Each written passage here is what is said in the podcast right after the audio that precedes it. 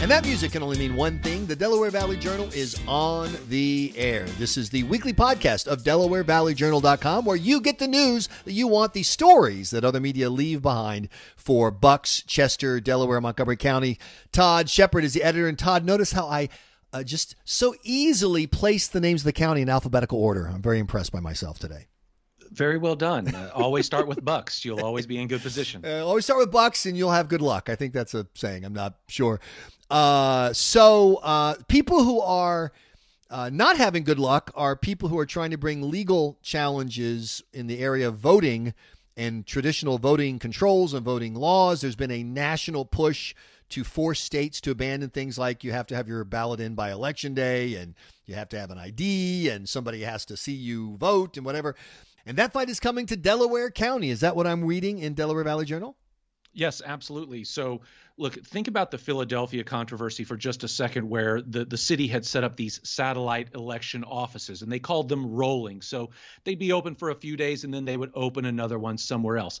Essentially, the, the county of Delaware and the elections board was looking at doing something very similar.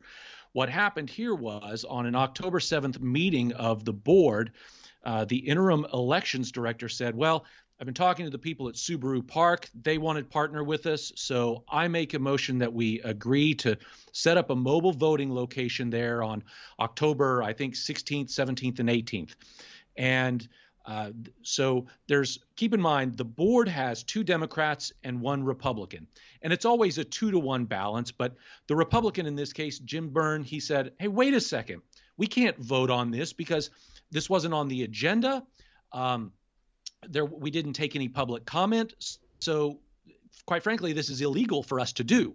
Now he made those comments on october 7th but monday or i'm sorry not on monday but uh, wednesday of this week uh, a lawsuit was filed and a group of republicans are actually taking this issue to court now. They say the whole setup at subaru park ought to be there ought to be an injunction against it and it ought not to happen because the the elections board didn't do this the right way. I thought it was fascinating. You had uh, uh, pointed out that the, the, the issues surrounding these pop up voting aren't just the legalities that you talked about, which is true. You know, you got to have voters got to know what's going on. They got to be allowed to have public comment. I mean, this really is not how democracy is designed to work. But that there are actual problems. For example, the Trump administration is in court fighting over how these pop up voting spots are being treated, right? Right. Of course what happens is they they sued on that Philadelphia uh, example that I started off with there. The Trump administration sued. They lost in the first round, but they are taking that on appeal. What happened in that case was the judge said, "Look, I can't force poll watchers into these satellite election offices. To do so would be for me to rewrite election law." Um, but again, as I said, the Trump team is is appealing that. I think there are a lot of Republicans right now who are sort of scratching their heads. Who they feel like the Pennsylvania Supreme Court was judicially activist when they said, "Oh, we'll let any ballot that arrives three days after the election be counted." They felt as though that were activism, and they feel that uh, Glazer was uh, Judge Glazer in the Philadelphia case uh, was being a little too loose in what he considered right. judicial activism, and so they they were sort of almost wondering, gosh, what could we do to get Judge Glazer up to the Pennsylvania Supreme Court, and, and vice versa, right? But I just think the idea that a poll watcher can't participate when someone is doing the act of voting. I mean, I know there's bizarre arguments that well, it, technically it's not voting; it's just filling out your ballot, which I'm I, I, don't. It's to me, it's like when Bill Clinton was having the argument that no, no, no, no, no, I did not have. It was I didn't have sexual relation. Really? I don't. Okay. Uh, so, is the concern that you're going to have this three three days of a place where people can go where the traditional rules of voting won't be in place? Is the concern just you can't have the board making these decisions without public input, or is it a mix of all that? Well, I think the unstated concern from some of the Republicans, the maybe the unstated worry is that some of these additional now in Delaware they're calling them mobile voter services okay so that some of these mobile locations will be placed in in positions that will harvest more democrat votes than republicans. Right. And so this is I think this is really why the um, the republicans who are suing are they, I, quite frankly, I think they've got an excellent case on this technicality because it really wasn't on the. I mean, everything that they're alleging that it wasn't on the agenda, that it that they took no public comment, both of those seem to be incredibly on uh, nose on your face true and so but there is a sort of unspoken mm. concern that it, right. it really is just a, a democrat benefit and this is there's another unspoken concern which is about voter registration in the four counties where you know there for a long time there were more republican registered voters and you've been tracking this uh, the shift as Democrats uh, took the lead. What's the status of voter registration? We had a piece about the possibility that we could have what was it, two hundred thousand mail-in ballots this this election, uh, as uh, as so many Americans and, and people in the Delaware Valley are participating in the election. Right. And before I get to the Chester County nugget that you just mentioned, remember that last week in Delaware Valley Journal, we reported that in Bucks County, uh, 75% of all the mail in ballots that have been requested so far are Democrat. That's a huge advantage right now. And I know Republicans are saying, oh, well, you know, Republicans are going to vote in person. That, that puts an awful, awful lot of emphasis on that single day. But now to the Chester County story that you mentioned 200,000 mail in ballots that Chester County estimates they'll be able to count on election day. That really is the one uh, that's sort of the one bright spot that we've seen. I mean, everything that we've reported on has been near calamity, right? Or it at least seems to be extending the the problem or the the chance for calamity. Finally, here we have a, a county that says we're in position to basically when when when the clock hits seven on election day, we are ready to rock and roll. Now, certainly, it helps that Chester County is the least populated of the the four in the Delaware Valley, but you know, finally, it's not all grim news for once when it comes to the number of mail in ballots that will be used and how quickly they expect to process them. Well, I thought it was interesting uh, over in the uh, House 155 race with Representative uh, Danielle Friel-Otten and Republican Michael Taylor. Taylor pointed out that that district still has more registered Republicans than Democrats and trying to keep hope alive for what looks like a pretty grim election cycle for Republicans in the Delaware Valley. Well, the problem for Mr. Taylor is is that gap has been closing all year. And again, you know, this is something we've been tracking. We reported back in in May that Chester County Democrats had finally surpassed Republicans in voter registrations in that counter in that county, excuse me.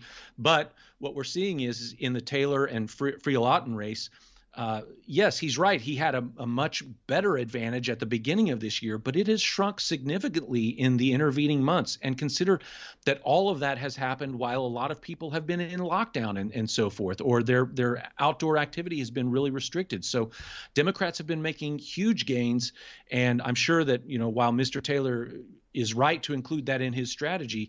Uh, you know, I think the other Republicans all across the Delaware Valley are are recognizing that they're swimming against a tide, mm-hmm. not only uh, the way the president uh, appears to be dragging down the ticket, but also just this continued surge in blue registrations.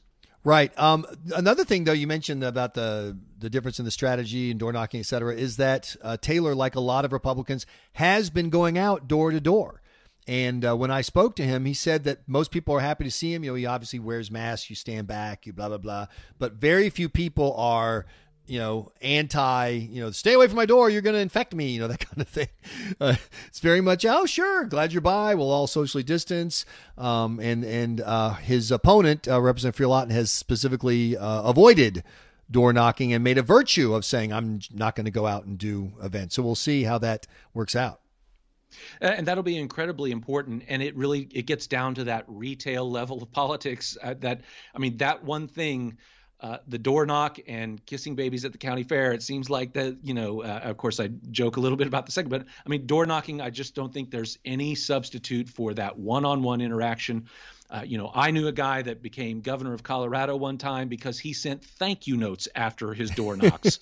Not kidding, you know, and that. Oh, I believe it absolutely. Governor, yeah. So um, there is no substitute for it. So we're doing this series uh, where we're looking at some of these races one on one, and we've done one on the Brian Fitzpatrick race. That's the federal congressional district one up mainly up in bucks county. Uh, but let's go back to to the state races. State senator tom killion also in chester county. Uh, what killion says is look it may not be door knocks but what i've been able to do in the last two to three years is uh, i've done hyper local legislation and all of that legislation has introduced me to people on a one-on-one basis and that's what's elevated my name recognition. And in the end that's what's going to carry me through uh, to a reelection and send me back to Harrisburg. So, uh, retail politics obviously taking different forms, but uh, Killion has really tried to to cast a similar bipartisan across the aisle image that Fitzpatrick has in CD1. Absolutely. One uh, more issue before we get to y- your uh, interview about local politics with a prominent Democratic political consultant is the issue of education, education being hard hit by COVID and different communities making different decisions about remote learning versus in class learning, et cetera, et cetera. And I thought it was fascinating. Uh, a new poll was released that we reported on a Delaware Valley Journal covering the five key swing states, you know, the usual suspects Pennsylvania, Ohio, North Carolina, Michigan, and Wisconsin, and how much support there is for school choice and charter schools and publicly funded choice and schools. And I think that's particularly interesting in the suburbs where you have people who have moved to uh, take advantage of quality schools. And sometimes you see what appears to be kind of a NIMBY, not in my backyard attitude, or maybe a raise the drawbridge attitude of, hey, I moved here to get a great school. You know, you you go solve your education problem somewhere else, but there it is among Pennsylvania voters uh, 66% said they support publicly funded K through 12 school choice, and among black voters, it was 77%, which I thought was absolutely fascinating. Well, look, let me give you a really good national example. Back in 2018, the Wall Street Journal was hypothesizing that the only reason that Ron DeSantis became governor of Florida was because he actually won a large African American vote because of his support for school choice. So it seems as though this movement, this 20 or 30 year movement of school choice, is really now starting to crystallize because of the pandemic. And I know, I mean, obviously, we've reported on it in terms of pandemic pods or the, the families that are struggling to educate their children while while parents are working from home. But it's as though all of this choice that was put into place over these decades the choices have come into play now, and people are really starting to realize not just the benefit of the choice, but also the local control. The more local, the better. And that's always what you get with those charter schools. And that's something I think may be overlooked as the focus is on President Trump and Joe Biden and the you know, this astonishing presidential election, all the twists and turns, and Hunter Biden and ABC or ACB, or I can't keep track of all the the, the initials is that local elections really count. And one of the theories that uh, Michael Taylor said that I've heard echoed by others in other states is that the fight over COVID has reminded people how much local elections matter. That, you know, are you going to have a state legislator who's going to take on Governor Wolf when it comes to shutdowns and handing out exemptions to his shutdowns? Are you going to have a state senator who's, you know, in that fight for you for your business trying to reopen or the fight against COVID, whatever your view is? And that's why I think it's great, Todd Shepard, that you were able to sit down with one of the most experienced veteran Democratic players in the Delaware Valley for this week's podcast. Really happy to be talking now with TJ Rooney. He's a former chair of the Pennsylvania Democrats, also a former member of the uh, Pennsylvania House of Representatives, and now a political consultant. Mr. Rooney, happy to have you uh, on your first time with us on the Delaware Valley Journal podcast. Thanks for joining us. Uh, it's my pleasure to be with you. Thanks for having me. Well, I think if we looked back even to to the early part of the year, February, March, before the pandemic hit, um, there was some excitement looking at the Pennsylvania uh, races, the House and Senate races. Uh, but now it seems as though there's more momentum picking up about the, this notion that the Democrats might flip one, the majority of one chamber, maybe even both. If you were, let's say, kind of a Vegas odds maker, where would you have maybe put those odds in March, and how do you see them now? In March, I would have probably pegged it at like 70 30 uh, in, in, favor of the Republicans holding on. The Yudichak, uh, State Senator John Yudichak switched parties. Um, I think it was in the calendar year 19 but that that party switch was profoundly helpful in in you know keep allowing the Republicans to to stay the majority party in the Senate, assuming, assuming they do. Um, and and you know the the House is a is a is a more difficult climb in terms of number of seats. Uh, that are needed to win. So, and I would put that, you know, at that moment in time in February, I would say it was about a 70-30 proposition. Um, it, you know, it, it's substantially better. Um, you know, they, they have good candidates in in a lot of areas that they need them. The the, the problem is, and, and the thing that everybody, and again, I don't mean to be the great cloud and all this, but you asked. Um, the, the thing that people tend to lose sight of is that we're playing defense too in, in, some cases. So, so Pam Snyder, for example, from Greene County out in southwestern Pennsylvania, um, is she's probably going to win, but but she's one of those. So so so as Todd Stephens, Republican representative, is to Montgomery County in the southeast. Pam Snyder is to Democrats in the southwest. Right. Okay. You know, they're they are they're quickly becoming hen's teeth, you know, the, the equivalent of in in their in their respective parties. So so what complicates it, you know, listen, it, it, at this moment in time, barring any kind of unforeseen calamity, it looks like Joe Biden is is on a good trajectory to win a, a good victory in Pennsylvania, and you need the president, the top of the ticket, to to realize a good victory in order to carry to, to bring in enough seats, to have the potential to bring in enough seats. And today, as we speak, I think that potential exists, but but it's not a you know it's not a 50-50 proposition. It's probably a 55-45 or 60-40 proposition, something in that neck of the woods. Um, it, again, it just by all politics is is math problem, and in, in our case, in the case of the House Democrats, the math there's just too many. You know, I think they need nine seats to flip it um, which is all fair and well if you only had to play in nine seats, but you don't. You have to protect incumbents in, in different places. And the same holds true with the Senate Democrats. I mean, yeah, sure, we all know where the seats are. There, you know, the opportunities exist in Erie. They uh, exist in your neck of the woods. They exist in, in central Pennsylvania in the Harrisburg seat. Um, you know, so so the opportunities you can make an argument they exist in Lancaster, Pennsylvania. Um, but but you know these are these are uphill these are tough seats, number one, and, and you can't lose anything, number two. So that's what makes the, the challenge a little more daunting than just being able to hopefully ride what we hope to be a good wave. Right. So maybe let's talk about a couple of these cases uh, in in one on one, or you know, one at a time.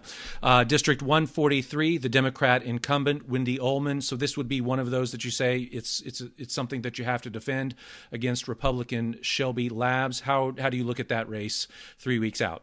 Yeah. So again, it's any you know any time that you're you're playing defense someplace. You're you're not playing offense uh, someplace else.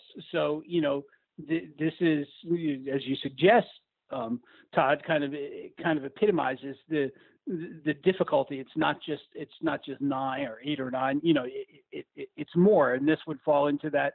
You know, you got to pay attention because guess what? In in legislative elections, especially when the chamber is tighter than the tick. You you're old enough. I'm old enough. We all remember Barb McIlvaine Smith. You know, and and how that you know how important that state legislative race became. It became the difference between a majority and not. And uh, and you always have that. Well, my point is that you're you're going to have you're going to have the races that we're going to talk about, and then you're going to have something out of the blue. You know, some anvil falls off falls out of the sky and hits somebody in the head you never thought was right. to get hit by the anvil. So so, so you know you have that. But in answer to your long answer to your short question, that's one of those seats that that complicates the math for for Democrats. How about District 151? You mentioned him before. Jonathan Kassa is the Democrat challenger. Republican Todd Stephens in again in a very blue territory. Representative Stephens faces in many respects a similar uh, dilemma that Senator Killion faces um, cl- closer to, to home, if you will.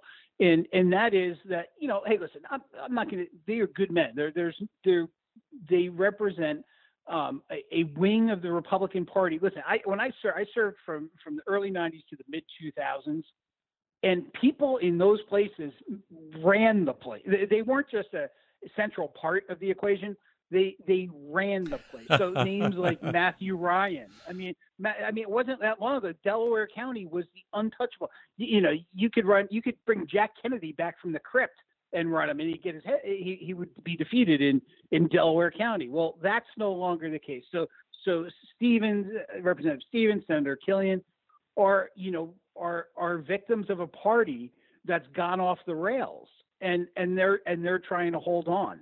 So so so what does that mean? There's generally, and I bet I guarantee you, in the case of both Killion and Stephens, these these built up a well of goodwill in their districts over the years. They work hard, they keep their nose to the grindstone, they don't get in trouble, um, and and they and they show up in the district. Those are all things that are critical and central to to winning. So they've built up a, a, a well of goodwill that is nonpartisan. Democrats will vote for right. them because they helped their grandmother get the birth certificate. You know, a million good reasons why. Um, but but the, the tipping point is is is that question, that central question: Is Biden's bit win right? You know, substantial enough, hefty enough in in the suburbs to wash out that goodwill and and and wipe and wipe you know them off the political planet? And and that is the you know the 64 million dollar question. I, I would much rather not be having to face that dilemma in the southwest or the southeast rather than than virtually any other part of the state it's on fire i mean democrats are on fire in in southeastern pennsylvania um, you know you go you go north into luzerne and lackawanna county you don't you don't yes they're on fire make no mistake about it but they're offset um, by Republicans who are also on fire. So um, that's the question. The question for Stephens, Representative Stephens, Senator Killion is does does Biden and, and the suburban Republican women, truthfully, do, do they do they um, stick with the fold or do they do what everybody else is doing and and vote Democratic? And that's you know, it, there's it's somewhat unfortunate, you know, because there are, you know, I know I'm a Democrat, I'm proud of Democrats, but there's some good Republicans and you need good Republicans and you need good moderate Republicans. And you need them not just because it's good for the process, but you need them to get stuff done. Because the people that are about to run the asylum, if, if they maintain control, they're more content to say no than they are to say anything else. So, so you need guys. Uh, you know, I, I don't want to. I don't want to make a political case, but you understand the, sure. the overarching. You know, Travis, uh, the overarching political reality of it all. Even good men and good women uh, who do their job well can can get taken out um, under the right circumstances. Oh, sure. I think the national analogy to that is uh, like I have talked to some Democrats, and, and, admittedly, they're not that sad, but they do understand that, say, Senator Susan Collins, who is clearly one of the most moderate Republicans mm-hmm. in the mm-hmm. U.S. Senate. And of course, there's still a lot of resentment over the Kavanaugh vote. But if you were to remove that, there is a lot of this, this sentiment that gosh, if the tide is going to take out people, we wish it would take out the McConnells and the Grahams, not the Susan Collinses, right? So, uh, uh, be, because because of what you just mentioned, because that she is someone that they can do business with, and and in in both ways. Sure. You know, if if she had something to get done, she would accommodate herself to a, a Democrat viewpoint and incorporate some of that in whatever lawmaking she was attempting to do. So, how about one more race yeah. though? I think this one's interesting just because of the brevity here. We're talking about K.C. Tomlinson. This is District 18, and you know she just won a special election, so. Uh, Uh, how hard is it to come back? And it, is it easier because she just won or is it harder because she just won? Yeah i think it's i think i think she's somewhat advantaged you know in, in a difficult climate somewhat advantaged by having just run.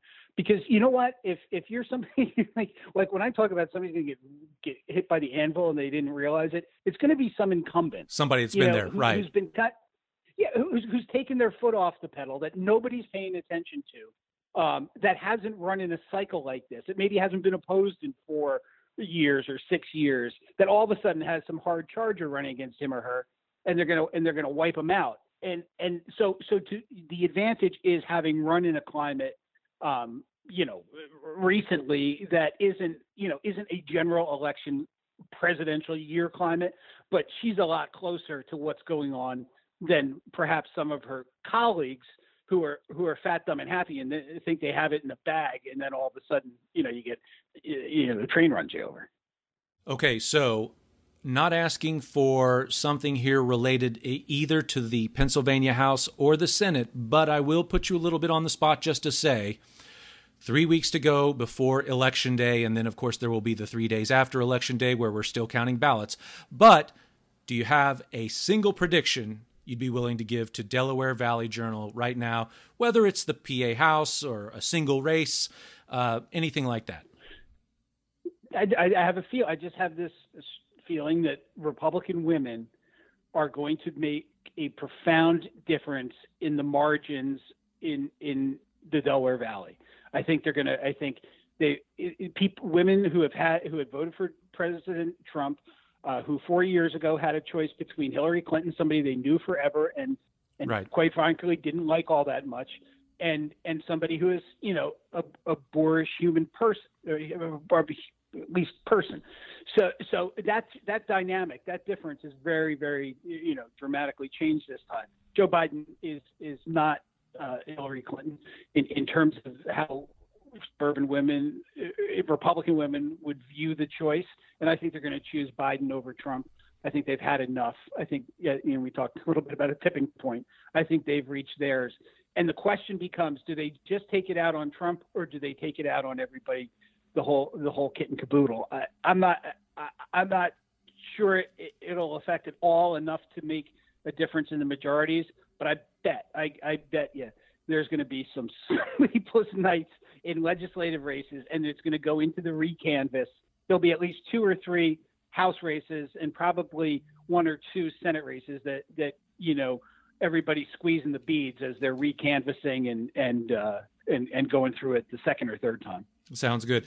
He is TJ Rooney, former chair of the Pennsylvania Democrats and a former member of the Pennsylvania House of Representatives, now a consultant. Mr. Rooney, a lot of great insight. We really appreciate your time. Thanks so much. Pleasure being with you. So that's the Delaware Valley Journal podcast for this week. Where, Todd Shepard, can people find the Delaware Valley Journal on the interwebs? If you're on Facebook, classic Facebook, because you probably can't find the search bar in new Facebook, but if you're on Facebook, use the search bar and just type in Delaware Valley Journal. You're sure to find us. On Twitter, however, just look for us at DV underscore journal. And where do we find us on TikTok? Do we know where that is? Have we found that yet? Uh, I, I, I, my Chinese pronunciation is not quite good enough to. Uh, I forget finding the search bar on uh, Facebook Classic. I'm trying to find the button that turns it back into Classic Facebook. That's what I want. Is my Classic Facebook back? Hey, and if somebody has an idea for a story, or maybe they want to write an op-ed and to share with the uh, Delaware Valley, how can they reach you? Find me at Todd T O D D at InsideSources.com. He's Todd Shepard, editor of Delaware Valley Journal. I'm Michael Graham with Inside Sources. Thanks so much for joining us on this episode of the Delaware Valley Journal on the Air.